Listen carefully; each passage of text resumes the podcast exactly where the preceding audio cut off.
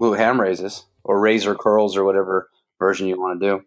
We're gonna start the we're gonna start the podcast now and say episode welcome to episode twenty nine of Champions Podcast. I'm gonna say but breaking news. Okay, I got it. All right, ready? And three, two, one. Welcome to episode twenty nine of the Strength Ratio Podcast. This week we're going to be discussing markers of performance and progression. We're going to discuss both quantitative and qualitative measures of progression so that you know what you're doing in the gym is actually working.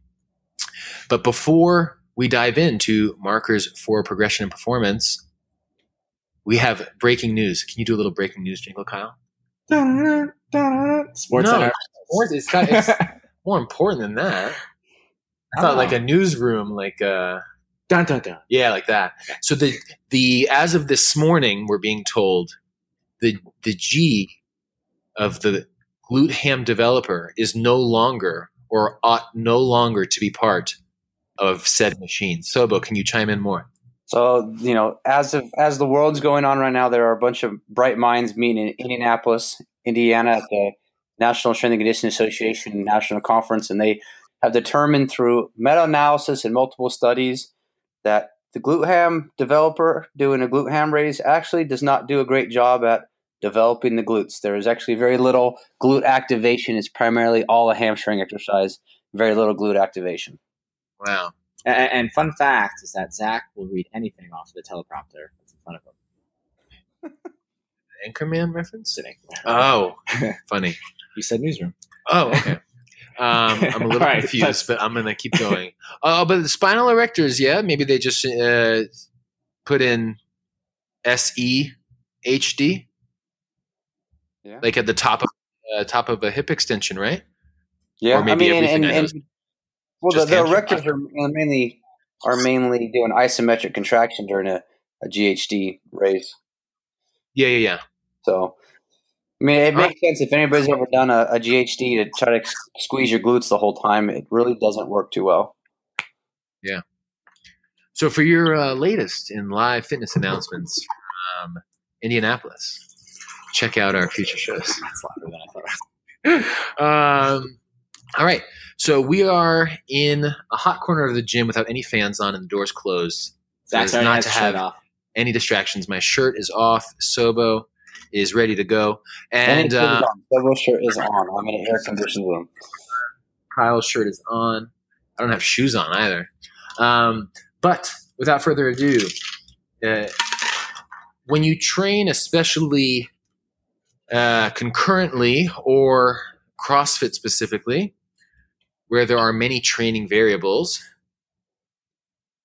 and also if you train perhaps a sport such as weightlifting or powerlifting, where there are fewer exercises, your exercise selection is not as large, you still then have weight class considerations, which bring in this idea perhaps of body composition. There become many markers that we have to take into consideration, uh, quantitative markers for performance and for body composition, and also qualitative measurements uh, of performance. There might be better times to use one versus the other, and perhaps for some sports versus another, and also just dependent upon the individual and their training history. But regardless of what that person uh, prefers in terms of tracking their performance, there has to be some feedback loop that what you're doing in the gym has been worth your time, especially as your training age increases and it becomes harder to make gains. It takes a little bit more note taking and a little bit more looking at the details, where even just one more rep per set or one more rep in an AMRAP or five more pounds is really kind of what you're fighting for on a long enough timeline. Uh, and it's enough to keep you motivated to train.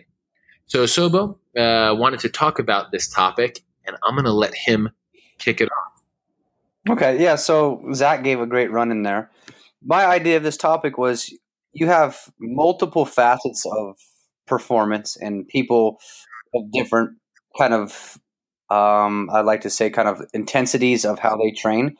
And you have the everyday gym, gym well gym goer that you know does is not maybe not doesn't have a you know meticulous log of their last 18 years of training and exactly know that on this date in 2014 I did a 3 RM you know squat. Um, so you have those people, and then you have the people who are very meticulous, who have just journals and journals of you know training logs, or you have a whole you know wide range of people in between, and plus you have you know life events that pop up, and maybe four years ago you were training really well, and then you know something happened, you got a new job, you moved to city, now you're only training three days a week when you were training six.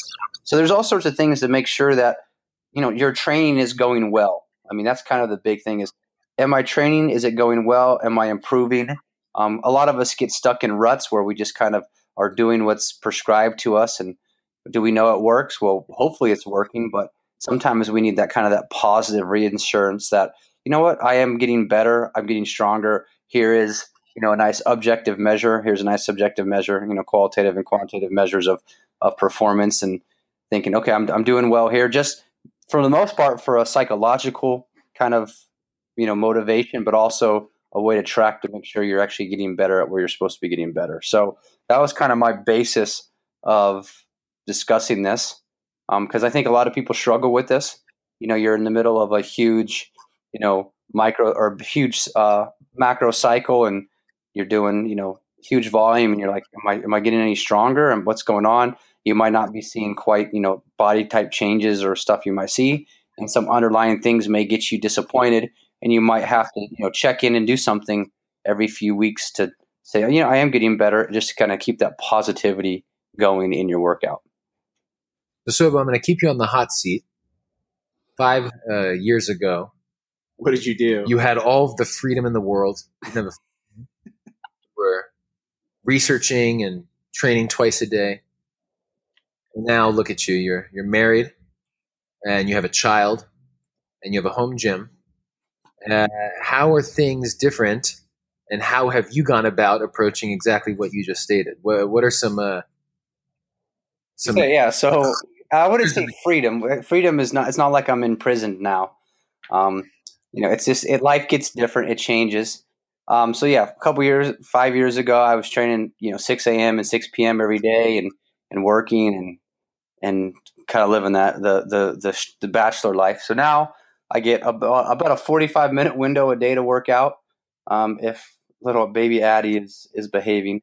Um, so yeah, things change. So right now I you know my I can tell you right now my strength is significantly different, but I try to to do different variations of testing myself. Um, uh, one time I was just every every Friday or every, uh, Friday and Monday. So on Monday, I would put weight on the bench and I would just how many reps could I get for how how heavy could I do 20 reps? So put 185 on the bar one week. Okay, did 20 reps. Okay, next week did 195. You know, got 19. So I kind of played like just you know some simple. Am I getting stronger from week to week just based off of a 20 rep max? I, I chose 20 because you know I didn't want to try to you know do a, a one RM and and you know 10 RMs or 5 RMs. I, I didn't really want to go heavy because I'm by myself, and I figured if I you know dropped 185 on my chest, I could easily get that off, not you know 300. So that's why I chose a 20 RM just to see you know try to play a little mental game with myself. So that's changed significantly. So you kind of have to do it because it's it's it's a grind, especially you know in my lifestyle now. It's kind of random. Okay, I have 45 minutes. I can. Uh, what am I going to do? Some cardio real quick. So I really don't have a, a great. I have a, a, basic structure. I do um, a three day split. I do a, a, pure strength day. I do a, a mixed strength cardio day with um, you know some some intervals and some circuitry, and then a pure cardio day. So I have I have a a routine, but I don't have. It's not super structured because you know some days I, I don't get a workout in. So I have little benchmarks to just keep me positive, make sure I'm still working. So the 20 RM I did for a while. Um, I'm now doing a, a, one minute test.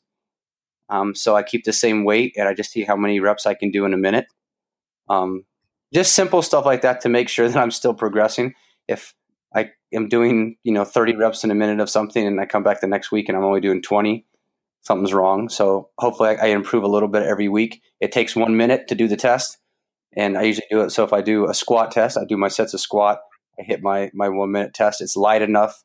It's long enough that I can still do a pretty good amount. So kind of there for me mentally just to check in and to kind of give me um, motivation to keep you know pushing myself without going super heavy by myself in my garage gym. And I think when those adjustments aren't made around life's changing demands or potential changing demands is when people can end up either injuring themselves or just totally dropping all of it because they're they don't have something clear to compare themselves against. They, they might just be only comparing against numbers from the past. So I think that's so important to not just have data from the past, but to have data from a more recent uh, uh, future, or sorry, more recent past. Whoa, that'd be crazy. A more recent past to be able to stay motivated and to not overdo it or potentially uh, injure yourself. Yeah, and I think that's that's it's kind of a psychological and physiological, you know, just kind of a a, a check in, kind of, you know, it, it keeps you motivated, keeps you going, just kind of gives you a little test. I know that after I do my bench press, I'm going to have a 20 rep coming up, and it's like I got 20 last time. Let's get 21. It's it's it's good mentally, and it keeps you it keeps you motivated. It keeps you kind of gives you a little little test of yourself, especially if you're working out by yourself or not being able to compete with you know friends and and you know atmosphere is really good. Five years ago, I had I had a group of, of people we called the Swole Club, and you know I had a really good group of guys I was training with and, and a couple gals as well. So that's gone now. So everything changes, and when life changes, you have to change, train, change accordingly. Or I can't keep comparing myself to my my glory high school or my glory college football days where I was significantly stronger and in better shape than I am now. I think that just speaks to making the assessments or the progressions relevant to the goals uh, that you have for yourself, and that if you're in a sport, the sport that you've chosen. So you wouldn't want to, you know, have um, a test that you couldn't complete at this point in your life uh, because you didn't have the time to work towards it adherence is, probably the number one factor in any uh, training program for uh, the results that you get. Uh, but just making sure that things that you're measuring and tracking are relevant to the goals that you have uh, or the sport that you're in. that example would just be uh, a powerlifter wouldn't want to do a 5K row as their uh, tester. Or if, if health is your goal, you might want to have a variety of tests in the gym and maybe even some out the gym as well to yeah, because and there's so many variables that you can choose regardless of your sport. You have every body composition metric. You have strength. You can look at power repeat- power repeatability, which is kind of like your, your one minute test. You have endurance tests. You can even look at video more subjectively to see improvements in technique. Um, you might even follow a, a program that has some kind of uh, some gymnastics programs do this uh, they have kind of very clear laid out steps that you follow. The idea is that you have something that you can measure and improve upon over time. Um, and, and i think also that it's okay if those goals change. So that maybe at some periods of the year and i think that this should even just be a natural part of a periodized plan you might be focused on strength. But as you have less time in the gym, with not as much time to add weight to the bar, and with not as much time to rest from your subsequent sets, then you might change your goals and say, okay, well, if I only have 45 minutes in the gym, I might not want to do a strength block of training. I might want to see how much mass I can add, or how much volume I can create over time, how much volume I can build over time, or like a power repeatability test. So like you'd mentioned Sobo. So time, I think, plays an important variable uh, as well as atmosphere and the sports specific side of it all. But actually choosing, and, and sometimes our athletes will say, it's very common, what should my goal be? Or people say that, I think, when asking, when paying for a service, they'll ask the professional across from them, what should my goal be? But to have that honest reflection as for what it is that is real. You get back to, I mean, setting realistic uh, goals or smart goals. And as long as you have a way of actually taking the notes, because if you went totally uh, on the subjective side, you can trick yourself and you may not actually be getting better. An example of that, especially uh, if you're training higher rep ranges or volumes, is if you don't know what you did earlier in the week, that totally goes out the window, but it's kind of easy to remember week to week. But when you look at, and as we always uh, preach, this not just a, a six month improvement or a three week boot camp, and we're looking at change over the course of many multiple years. Where if I think that I've set a PR and volume on my shoulder press, I might look back five years ago and say, oh, actually, that wasn't the case. But then I have a change in body weight. And there's all this stuff that goes on that helps you continue forward on your way. Because I've seen with a lot of people when life changes, it becomes a matter not of just having them get in the gym, but actually just stay healthy. Because if they're not sleeping, if life gets pretty stressful, or their eating habits change, just to have something that they do in their day that is consistent is so important. I was talking for quite some time there. Um, do we want to get into maybe how you would uh, like choose these for certain sports? Uh, I would, I would think more specific. Uh, yeah, things, yeah, more specific. Because um, I would say it's kind of a continuum where easier ones to track would be more where there's like a single output that you're looking for. So weightlifting, uh, the overall uh, performance metric would probably be increasing your 1RM because that's that's the goal. Uh, same with powerlifting. Endurance could be if you're well, five, five. Can, we back up and spend a little more time on powerlifting weightlifting? Yeah, I, I was I was going to come back to it. Oh, you I was just going to kind of give screw you off your groove. Keep going. Yeah, uh, uh, let's just talk about the team. Okay. Five, like if you're a runner and you run 5Ks mainly, be improving your 5K, marathon, etc. Where there's where there's like a single output to improve, it's very easy to see if you got better or, or if you haven't. Uh, to the other end of the continuum, which would be uh, maybe a, your CrossFit, where there's so many things to prove upon, uh, you have to really be uh, a little bit more nit- nitpicky, I guess, uh, on what you're choosing, and it would also depend on your strengths and weaknesses in that sport. Let's say. Um, and then in all of those, you also have to again back to making sure they're relevant. A certain phase of training that you're in, or the time of year, or even uh, if you're a beginner, intermediate, or advanced athlete, can change all of these metrics that you might have. Uh, so now going back to powerlifting, weightlifting, probably the more simpler ones. Um, obviously, we said like the one RM or the weight lifted uh, in competition would be the ultimate performance metric. But if you're in let's say a hypertrophy phase or work capacity phase, it would be besting potentially your uh, best five by 10 in a squat. Uh, where if you did 315 pounds for five by 10 uh, three months ago, and now you're doing 360 five by 10, you've likely gotten stronger, even though your 1RM might not have got gone up in that time period because you're so far away from strength work. As you come down, you'll likely have a new 1RM because of those increases there. And we've talked a little bit about this in the first couple episodes about the adaptations that occur. So, and I would say that a power lifter, especially because most power lifters don't train, at least historically in uh, America, I, I don't know about yeah. other countries. I haven't trained higher volumes. Getting a, it could be any rep range, but hitting multi rep maxes can be yeah. a way of keeping yourself in the game, so to speak, or, or, or keep yourself training and, and staying motivated for a knowing that you're getting stronger without just one RM being. Yeah. There. So while yeah. they're simple to to track, yeah, they can actually be harder psychologically for those very reasons, mm-hmm. um, because it's just black and white, yes and no. So like a weightlifter, it would benefit them to know multi rep maxes as a way to keep motivation up. But they also might want to set maxes in different complexes mm-hmm. with different variations of the pull.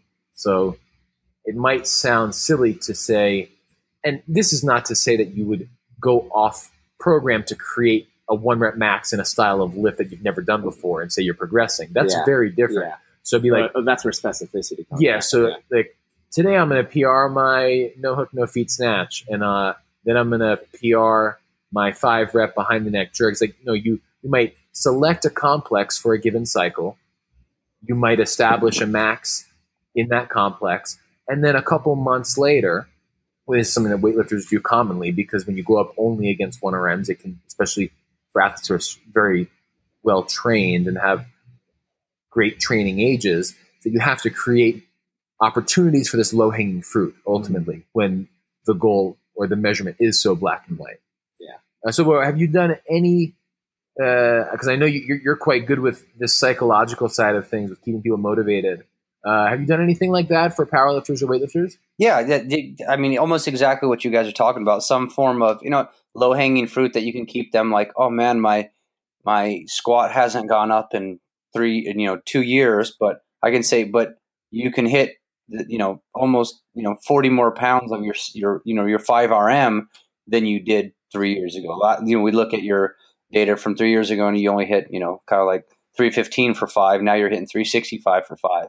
Like stuff like that, you just set up in the programming. If you have good programming, it's going to be kind of naturally in there that you can say, look back, like, okay, even check like, you know, pre and post a cycle, you know, every month or every two months, just have a, a simple little test, a five rep max of your whatever complex. It could be, you know, whatever thing you want to decide, push jerk, you know, squat, front squat, whatever it is, just have something that may not be a max because you're not going for a max during that cycle. And that, that just helps like, okay, I'm still, I'm, I'm improving because you're, you're, you're like, all right, I'm a power lifter. I'm really going for one RM eventually, but I'm, you know, 12 weeks out, but I feel like I've just been grinding and beating my head against the wall for the last, you know, four weeks. You kind of need something to be like, oh, wait, I am getting stronger. Like, and it kind of just keeps that fire burning. Because if you just, you know, so much of powerlifting and, and weightlifting is just attrition. Like, you do the same five lifts every day, every three days, and it mentally just fries people out without that kind of that that moments of yes, things are going well. Yeah, I, I would say uh, for a power lifter, you kind of know what you're getting, or you know more what you're getting yourself into from a number standpoint, perhaps, than in weightlifting.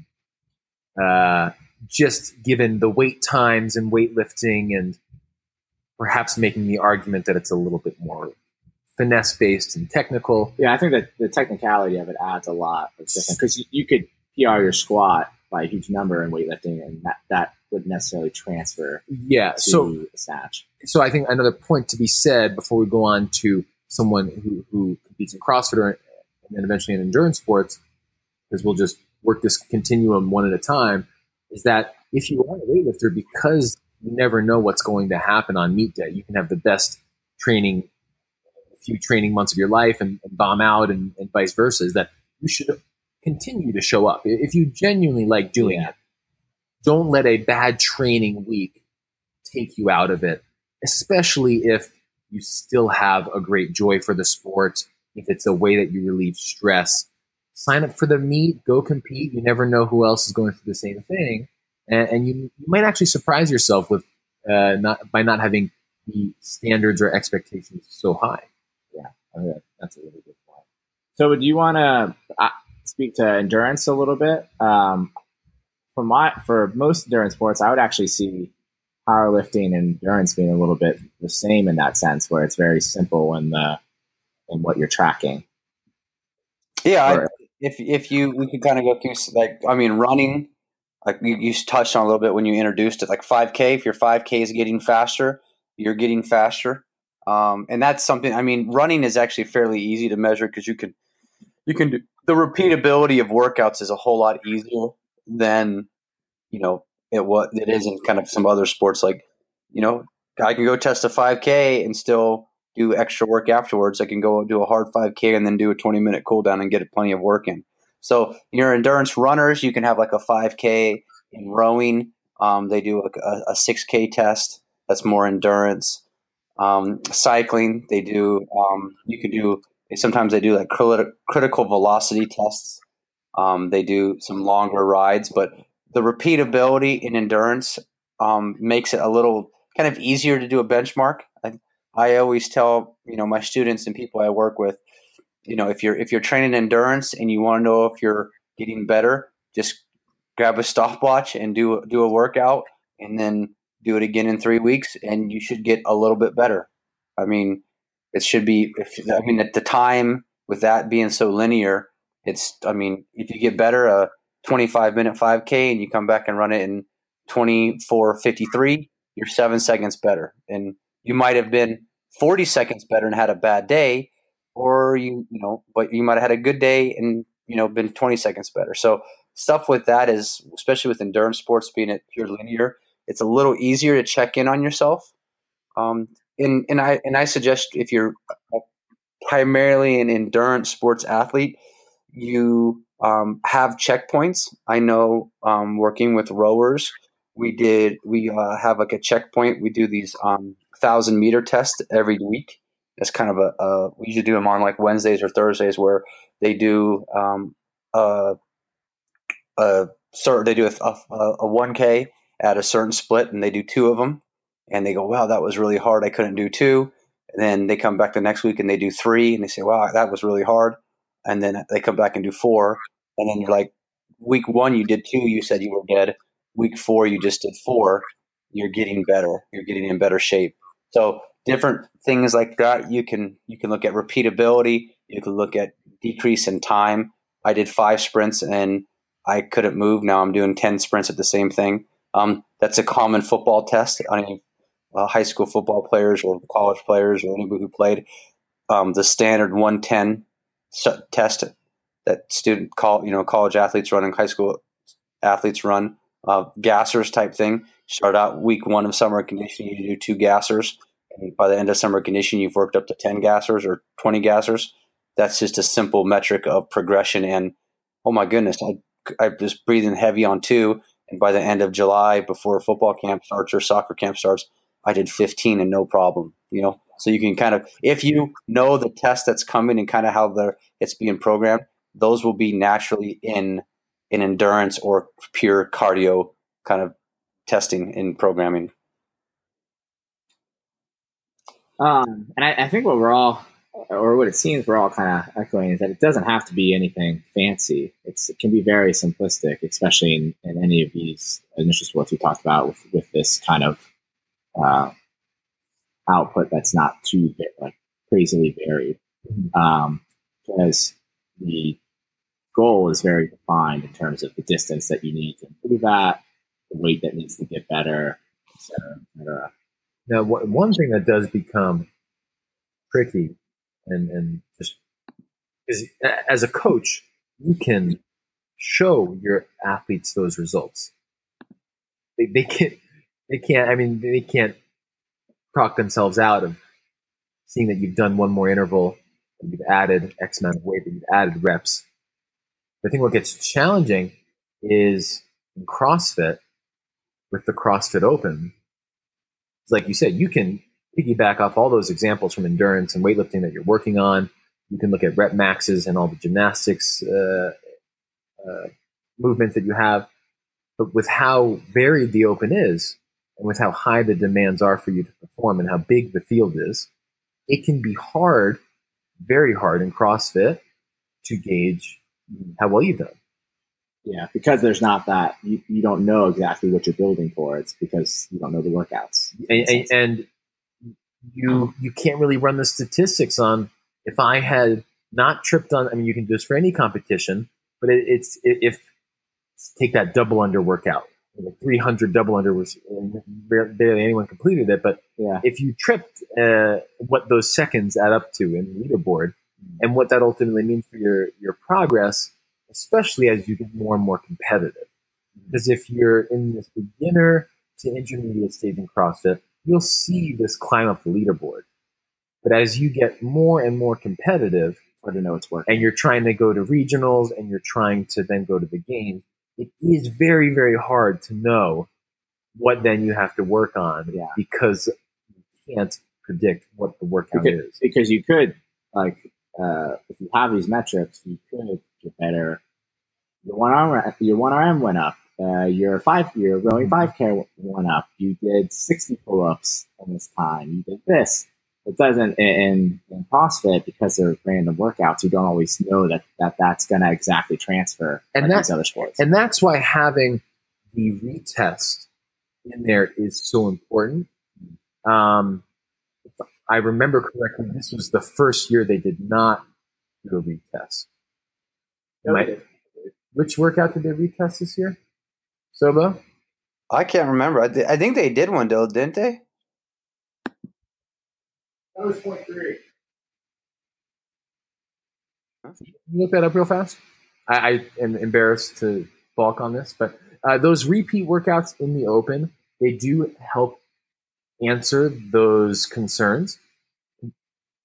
But again, it, it is very specific. Let's just say uh, one year it was uh, completed and it was a weakness of yours.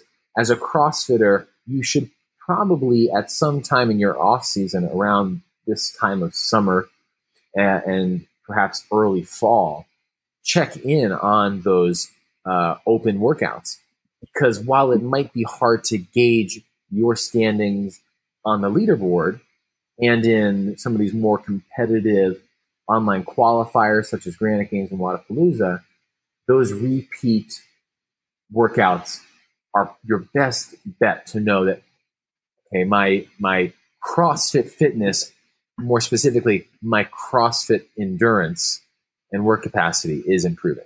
Yeah, and you touched on this uh, very briefly there, but another way you could have some of those qualifier workouts interspersed. You might not actually be doing the competition, but they could be interspersed in there. To see how you stack up to people in your region or in the in the mm-hmm. country as well um, to get some a little bit more data. Um, because if you're seeing that you're doing like top five, especially in your region, for people who have done it, then you know, and this person beats you in, in the open, and you've probably improved. And it could just be the workout was to your favor, uh, but it, it could help as well.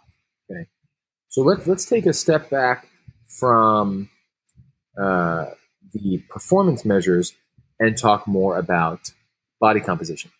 Well, I, I was actually gonna before we do that, I was gonna ask Sobo um, for a sport like CrossFit's uh, so varied. How I'll, I'll, don't let me forget. Yeah. How would how would you go about setting up your markers uh, uh, for performance? Um, would you choose you know, one strength test, one endurance test, one mixed modal test, or would you have a couple of each interspersed with kind of what we've just talked about as well? Well, my approach to CrossFit, and this is just my kind of opinion, is you're going to have your traditional strength. So you, I mean, you're going to constantly have to know your your your clean and jerk, your snatch, kind of, and I guess now maybe bench press since they kind of put that in there a little bit. But you know, you got to have kind of your, your benchmark strength, and doesn't mean you, they have to go up, but you should know kind of where you are in strength wise, even if you're not in a strength cycle. You never like, you know, I know some people just kind of pick local CrossFit events to go to, and you never know, like, oh, I'm in, I'm in my volume cycle, and this Saturday CrossFit event had me do a one RM clean and jerk. You should always have an idea of what you should be able to clean and jerk or you know squat or on any given day. Um, so you kind of have to keep track with that. Which if you have if you're putting strength into your program, you're going to know kind of a rough estimate. If you're doing five by five, that should be roughly based off of what your 1RM is. I mean, even if you're kind of doing it by perception. So, strength wise, it's kind of falling along the lines of a power lifter or a weightlifter where you kind of have a value. And that doesn't mean that has to be super high, but you kind of have, you know, your, your strength value at that given time. Um, I like to, and I, Zach can probably back to my, my days when I used to do this. I knew exactly my um, like I I I would always have a standard measurement of what I could do fresh and what I could do fatigued. So those were kind of my markers.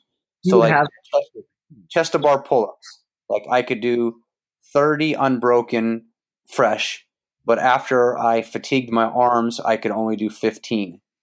So like I would I would know my limits rather than maybe like not a marker of progression, but a, a marker of limits with CrossFit. I guess I would say is my my recommendation. How how would you go about uh, putting those in the in the program? Uh, that's not like uh, going to distract from what you're trying to build as well. So, like you know, at the end of a workout, um, I would you know say, okay, today I'm going to test my you know unbroken pull ups. And I mean, it's just simple. It's, I mean, you shouldn't have to do a lot of warm up. or like well, I'm going to test my you know on my handstand walk today. I'll give myself three attempts to go as far as I can. And granted, handstand walks are luck, and you know sometimes you might be able to walk 100 feet, other times you might be able to walk 80. But in a competition, you're going to have an 80 foot handstand walk Dan broken, and you're going to have a 10 foot you know step handstand walk unbroken. But if you're good enough, I'm sure over repeatability of doing stuff, you should be able to have a general idea. Like I know I can make it 50 feet pretty solidly with a handstand walk, or I know I can I can do you know thrusters. I can I can do them pretty quickly, or you know, or, or you know I can do a heavy thruster at 225. So um, having that idea just an easy. I mean, most of these aren't aren't going to hopefully set you back. I mean, like sometimes you do a one RM, you're going to be dead for a couple days because it hurt a lot. Pick a test that's not going to hurt you and affect your programming the next three days. You know, like if you do some of these, you know, these these big metcons, or you're going to test, you know, a workout from the open.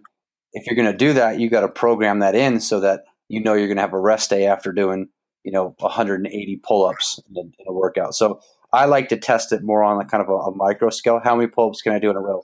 I just did 20. 20 pull-ups in a row is not going to, you know, fry out my lats and shoulders for the next three days, but it's going to give me a good test of where I am, you know, or my row. How, you know, what's a, you know, my power minute test. How hard can I go for a minute? It's going to be tiring. It's going to suck, but hopefully it's not going to affect the rest of my training. So if you have those throughout, and and with that, if they're if they're small enough and easy enough, you could test them fairly often to kind of see where you are. And then that will give you an idea, especially in CrossFit, how you're going to perform the event. So if I know my max, my max unbroken chest to bar pull is 20, and it calls for me doing sets of 20, and I have to do chest to bar pull ups and overhead and snatches, I know that I'm not going to be able to do 20 unbroken every time. And I'm going to know, I'm going to kind of know when to break. And that, that will help you. I think a lot of you know Rich Froning and Fraser and kind of the elite CrossFit people is they know when to break. You break when it's at the right moment and time. If you break too early, you're gonna kind of shoot yourself because you know you had more in the tank. But if you break too late, then you're going to be fried, and next thing you know, your break's going to be 30 seconds of your hands on your knees, you know, sucking in oxygen. So knowing yourself through small little tests. Um, I know Zach mentioned this a while ago, but like a lot of Rich Froning's training is he goes hard and then he figures out where that threshold is and then he stops. So he's going to do a workout and be like, you know what? I figured it out. I figured out that I can do 20 unbroken pull-ups and be fine. And then he's done. So he knows his, his threshold is 20 and being able to do repeatabilities of 20 unbroken pull-ups for 10, 15 rounds. So for CrossFitters, it's a little unique, but those are kind of my suggestions and I, I do think that, like you said, helps with what the elite athletes need more than anything, and that that is pacing. And, and really, with CrossFit, I think that you'll you'll only run in, or if you do it long enough, you can rely on those tests pretty accurately, because you're not going to really run into a combo that smokes or creates a type of distraction that you just you're totally overwhelmed by. Like you might read a workout wrong on paper, and then you experience something else in, uh, like in the actual session as it comes up. But I wouldn't worry about like what other specific pieces are distracting or creating that soreness in the arms for pull-ups or in the shoulders for handstand push-ups. Does that make sense, Sobo? Because some people might say, well, where did the soreness come from? What was it paired with?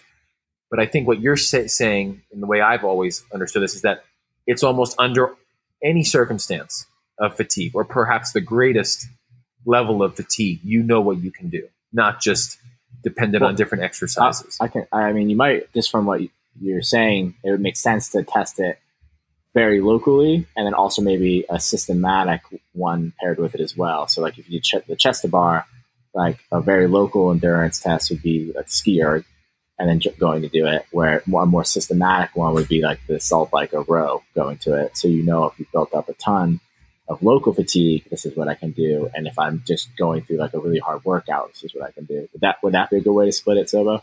Yeah, you, uh, that, that's a good way to kind of to put it up. I mean, and you can fatigue yourself, you know, systematically on different exercises. I mean, a rowing and an erg are going to, you know, rowing and, and a, I mean, a, a, a hand, a, a, a, ski erg or a, a air bike is going to affect you differently, but it's still your you your breathing rates up whether you did that from a run or a row, and then you got to do handstand walk, right? I mean that that's going to do it. Then okay, I'm going to do handstand walk after doing heavy push presses. So if you know the condition of fatigue, no workout's ever going to stress you outside of that. That's right? So I mean, whatever they throw at you, I mean, even though people hate Castro and some of his programming, he does test those beforehand, and I know he has tested workouts and gotten feedback that this is not possible. And they might tweak it, or he might say, you know what, it's impossible, but I just want to see him die. And there, I mean, he does do some of that more at the games level, but uh, I mean, at that point, if you just add strength on strength, you know what you're getting. What am? How can I do a max effort clean and jerk after I've just done 40 push presses? Like you know that the system in the local is not going to change. It might just change on how you get there. But if you know your strength under stress, you know your strength under fatigue, you're uh, you're good. That's something that we definitely check in on as we get closer to the opens, as mm-hmm. evidenced by how the lifts are often featured. It's usually After. not what you do fresh; it's what yeah. you do under fatigue. So certainly good to build up your capacity and your technique in the off season, and as you get closer to to the open, you you assess maybe strictly under fatigue or at the end of the session. Uh, any, anything else we want to talk about for, for CrossFit or, or before body count? Do you, do you have anything you want to add, Sobo? No, and this kind of it's it's general to what you want. I know the online programming with strength ratio does a good job, but like you have to determine this on your own and what's best for you. Like CrossFit's so varied, but you may say, you know what, I I really need to figure out how to work on my chest to bar pull ups under a fatigue condition, and maybe you test that. You know, do a do a, a five 500 meter test, 500 meter row as hard as you can, and then do as many pull ups as you can. It takes, it's going to take less than five minutes. You're going to be like, wow, if I try to do a max effort, you know, chest to bar pull up after, you know, doing a hard row, I can only do 15. Well, now you know. You know that once you're smoked and you're breathing heavy, 15 is your max. So if you're ever in a competition, you know you're not going to get anywhere near 15.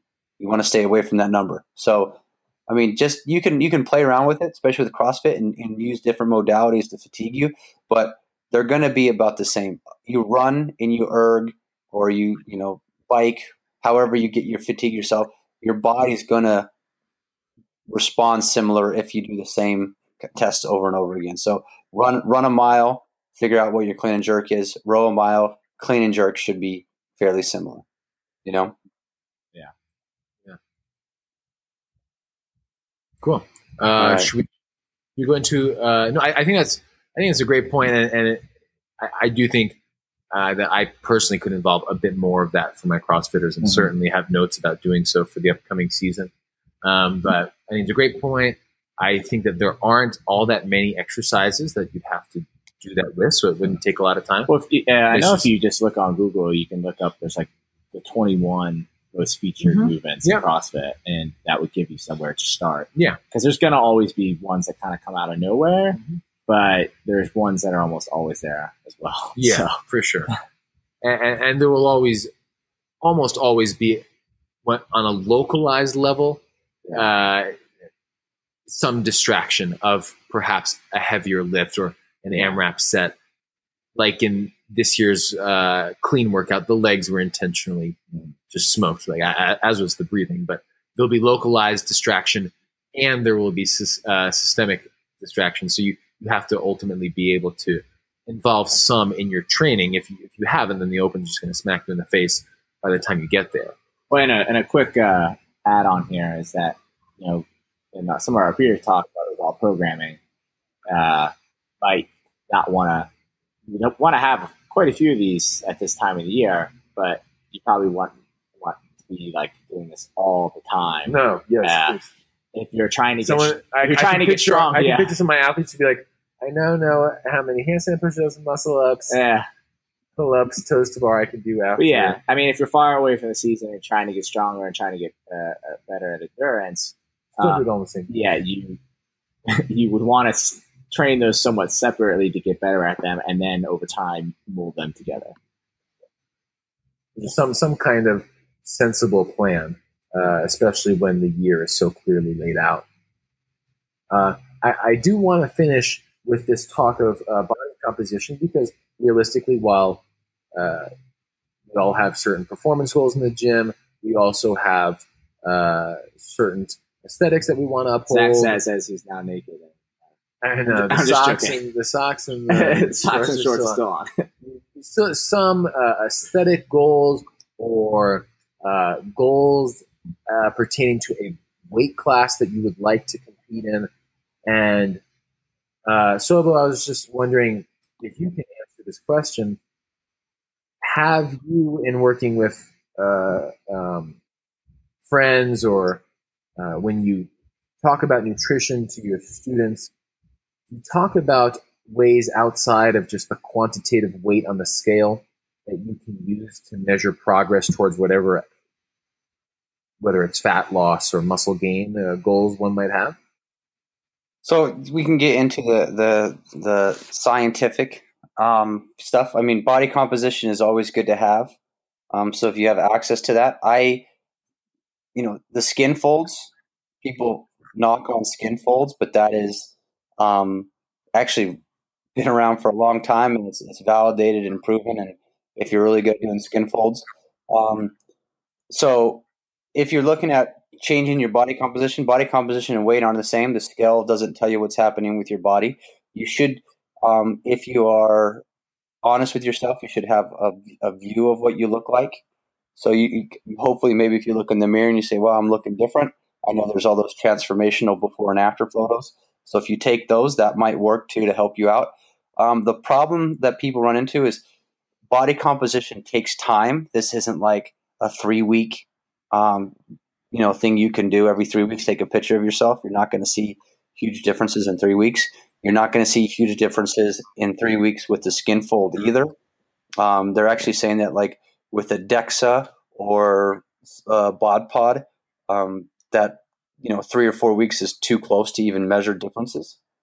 So you, you're just messing with the the um, reliability at that point. It's just you're going to be off by some variation. So if you do a bod pod every week you know, one week you might have look like you've gained 10% or 2% body fat, and next week it may say you lost 2%, and then you're going to say, what's going on here? That's just a variation in the measuring device.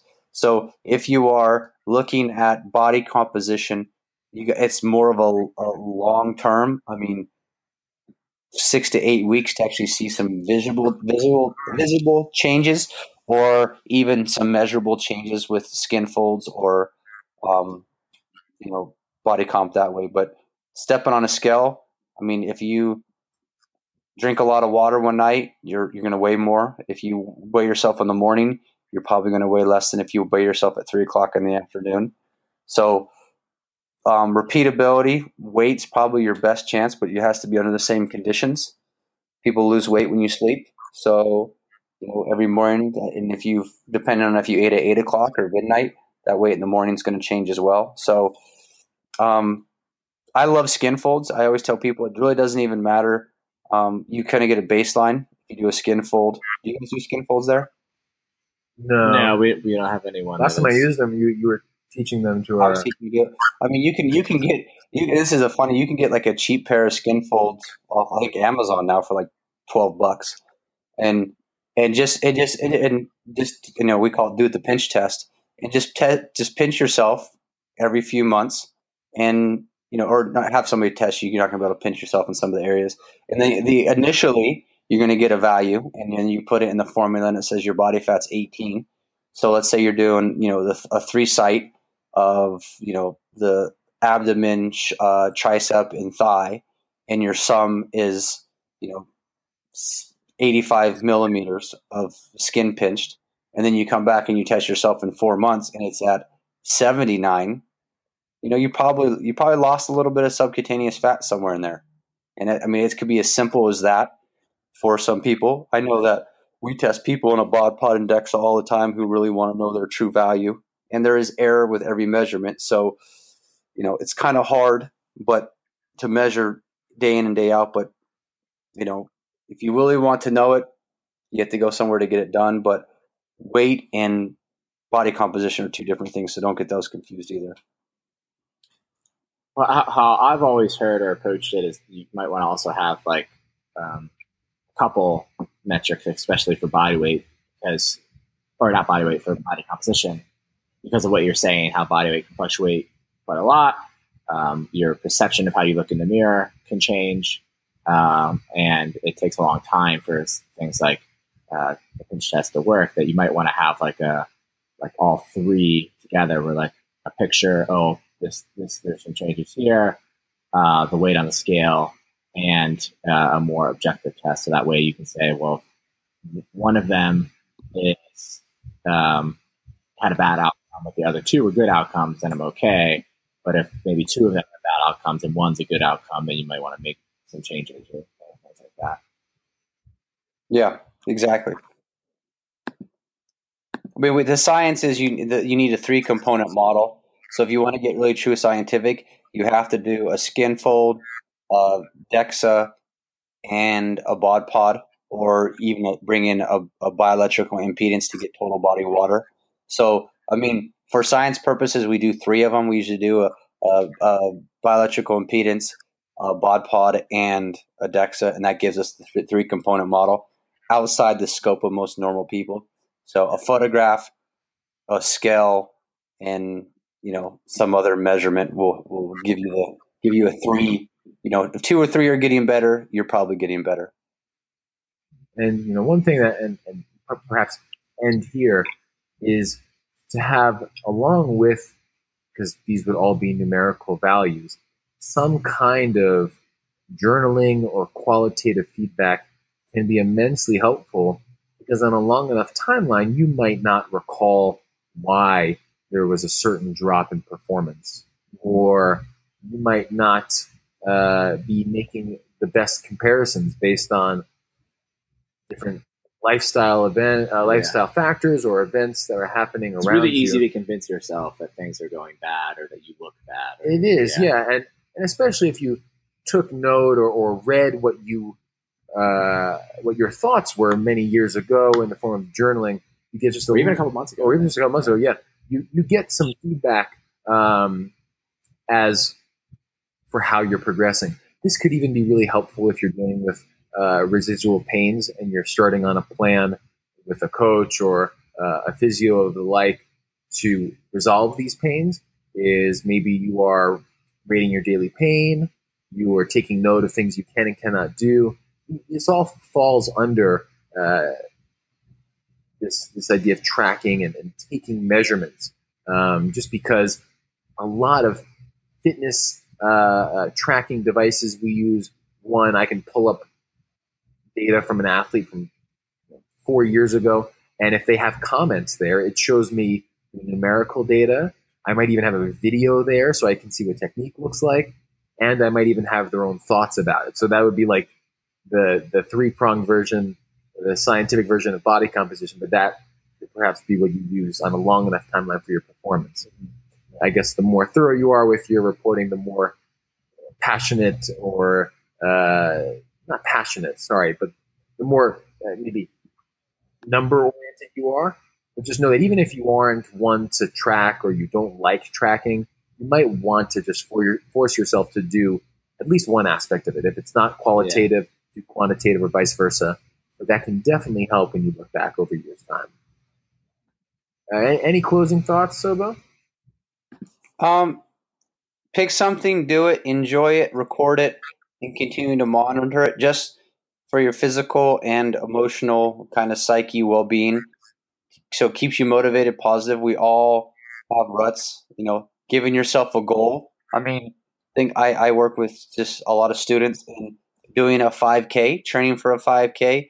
Give yourself something to progress towards. If it's general health, you can get a little harder because you're like, okay, what's general health? So set these goals. You know, I want to get stronger. This is what I want to do. So even if you're not trying to be a CrossFitter or an Olympic lifter or a power lifter, you know, have tiny goals for yourself, and then then you can track to see if you accomplish them. So you get that psychological benefit of yes, I achieved my goal, that low hanging fruit. I today I ran a mile in eight minutes. I want to train and get better at running in, you know, seven thirty. Don't just say I want to be a better runner. Have kind of more specific goals, and then you can measure those. And, and enjoying the process, you do have to take this important time to recognize when that progress is happening. I think so often that we uh, get caught up in the outcomes that we don't really create a fulfillment or a sense of joy around it. That when we that outcome, it's just not even worth it, at least in our mind, celebrating.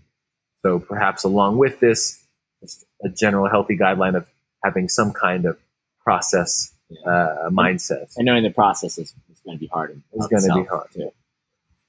All right. We, uh, we spoke about a lot.